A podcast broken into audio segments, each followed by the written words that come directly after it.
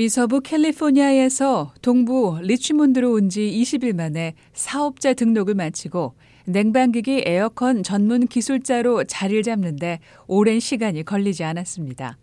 앤디 씨가 몰고 다니는 작업용 승합차만 봐도 앤디 씨가 어떻게 일하는지 엿볼 수 있었는데요. 아니 이럴 거란 상상을 못했어요. 이게 다 파트를 이렇게 가지고 다니는 게 편하니까 갔다가 뭐 현장에서 파트를 바로바로 바로 바꿔줄 수 있으면 어느 정도는 아. 그래가지고 그래가지고 파트를 많이 싣고 다니거든요. 아, 어, 이게 종류가 총 몇 개쯤 될까요? 어, 한 몇백 가지는 되지 않을까 싶은데 아주 기본으로 많이 쓰는 것들만 요 가방에 넣고 그러니까 이게 아. 서비스 할 땐 이거 하나만 들고 가도 웬만한 게 이렇게 수리가 되거든요. 전국 어디든 가서 작업을 할 수 있을 만큼의 장비와 부품들이 촘촘하게 나무로 짠 선반들에 진열돼 있었습니다. 하루 다섯 곳은 기본으로 다니며 출장 서비스를 하고 있는데요. 광고도 하지 않고 심지어 명함 한 장 없는 앤디엄 사장님.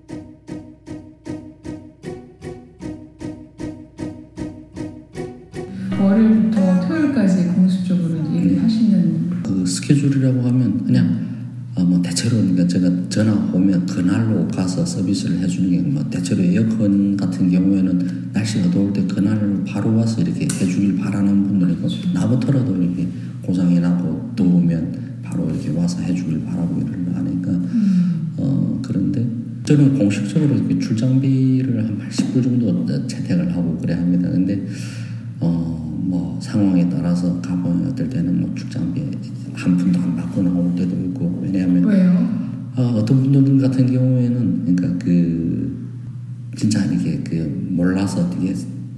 스위치 하나 잘못 닫혀놓고 그걸 몰라서 이러시는 분들도 계시고 그런데 이건 이렇게 하면 되는 겁니다. 1시간 인건비 80달러는 이 지역에서 중간보다 아주 조금 높은 선인데요. 비싼 미국 회사들은 120달러를 받고 개인 사업자들 가운데 30달러까지 낮춰 손님을 모으기도 한다는데요. 제 노동력의 가치가 그분들한테 인정이 돼야 뭐 찾아주는 거고 인정이 안 되면 안 찾아주는데 제가 뭐 10불이라고 해도 안 찾아주면 못 가는 거고 그런데 어, 제가 그렇게 뭐 제 그러니까 품삯을 그렇게 전해도 그러니까 그만큼 수요가 있으니까 시작부터 정직하게 양심껏 손님들을 상대했다는 앤디 씨. 그의 성실성과 실력은 입소문을 탔습니다. 지금 3년 동안 이제 입소문으로 이제 어, 고객들을 상대하고 계시는데 앤디 씨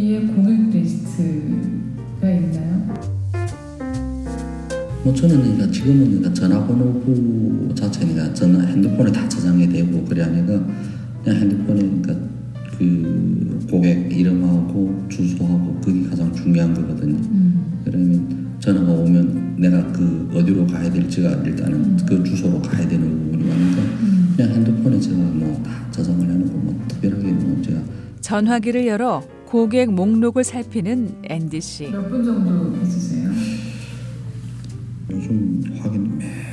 계속 늘어가지고 네 지금 제 연락처가 570명 정도 저장이 되어 있거든요. 뭐 개인적인 분들 빼고 하면 그래도 한 500명 정도는 좀 미안해요.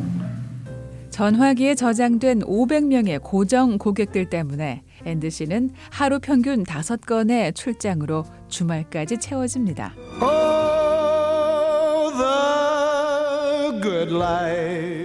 이제는 마음만 먹으면 편하게 삶을 누릴 만큼 자리를 잡고 있는 앤디 염 씨. 앤디 씨에겐 간절히 원하는 것이 있었습니다.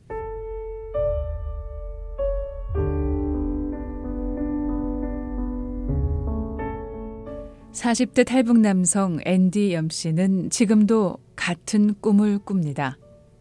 2003년 탈북해 강제 북송된 2004년 맨정신으로 사라지지 않았던 그때 그 시절 충격과 압박감은 지금도 생생하게 기억될 수밖에 없는 일이었습니다. 탈출을 해야 되는데 그 탈출을 못한 거에 대한 그 그런 항상 보면 그러니까 그 그런 쪽이거든요. 그냥 강인데 숲, 숲 속에 숨어서 저 숲을 어떻게 빠져나가서 저쪽으로 건너가야 되는데 뭐 이래야면 그게 그 가상 공간이긴 하지만 제가 진짜 그런 걸 겪었다든지 그런 건 아닌데 근데 그래도 우리가 그 어, 상황이 항상 보면 북한을 탈출해야 되는 상황 잘 모르겠습니다. 왜 지금 이런 상황에서 그런 꿈을 그냥 꾸는지 근데 일단은 힘들죠. 제가 그 소리도 지르고 밤에 그러면 그 어떨 땐 제가 소리 지르다가도 일어나고 그래야 하거든요.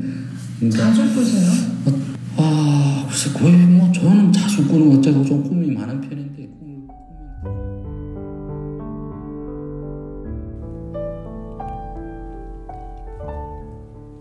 북한을 탈출하고 싶었던 불안했던 20대 청년.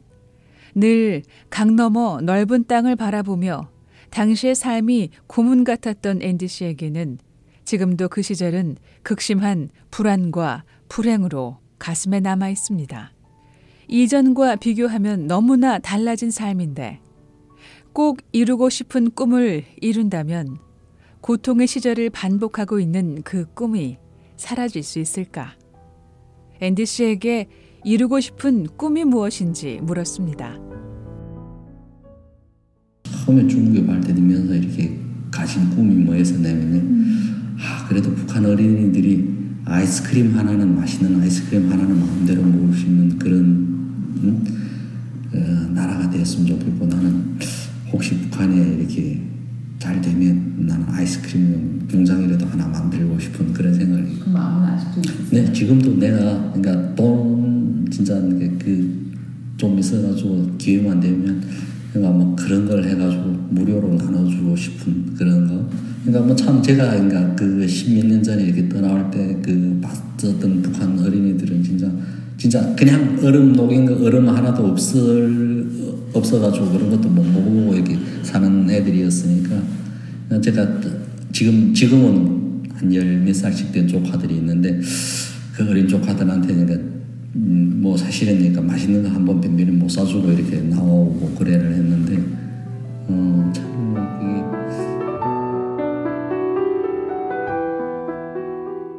앤디엄 씨는 20대 청년 시절 중국에 처음 건너갔을 때 북한 어린이들에게 시원한 얼음 과자를 마음껏 먹게 해주고 싶었습니다. 훗날 북한 어린이를 위한 아이스크림 공장을 세우는 것. 그것이 앤디 씨의 꿈입니다.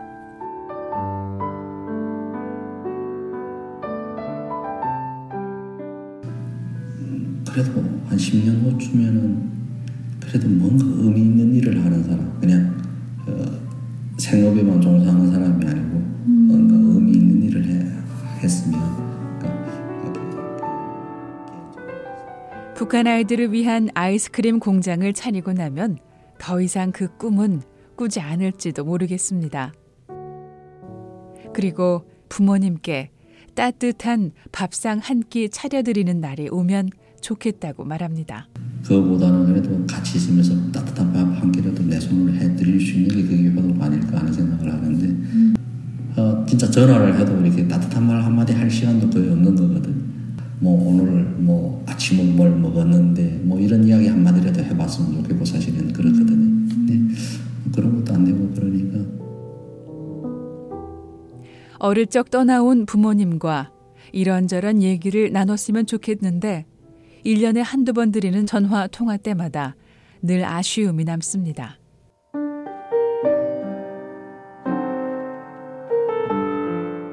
내일이라도 기회가 온다면 당장이라도 달려가고 싶은 곳. 고향 땅에서 친구들과 소주잔 기울이는 마음도 가슴에 묻고 사는 앤디엄 씨. 그 땅이 그렇게나 싫어 떠나온 지 20년 세월이 되어도 북녘 땅에 있는 사람들은 이제 앤디 씨에게 또 다른 꿈을 심어주고 있었습니다. VOA 뉴스 장량입니다.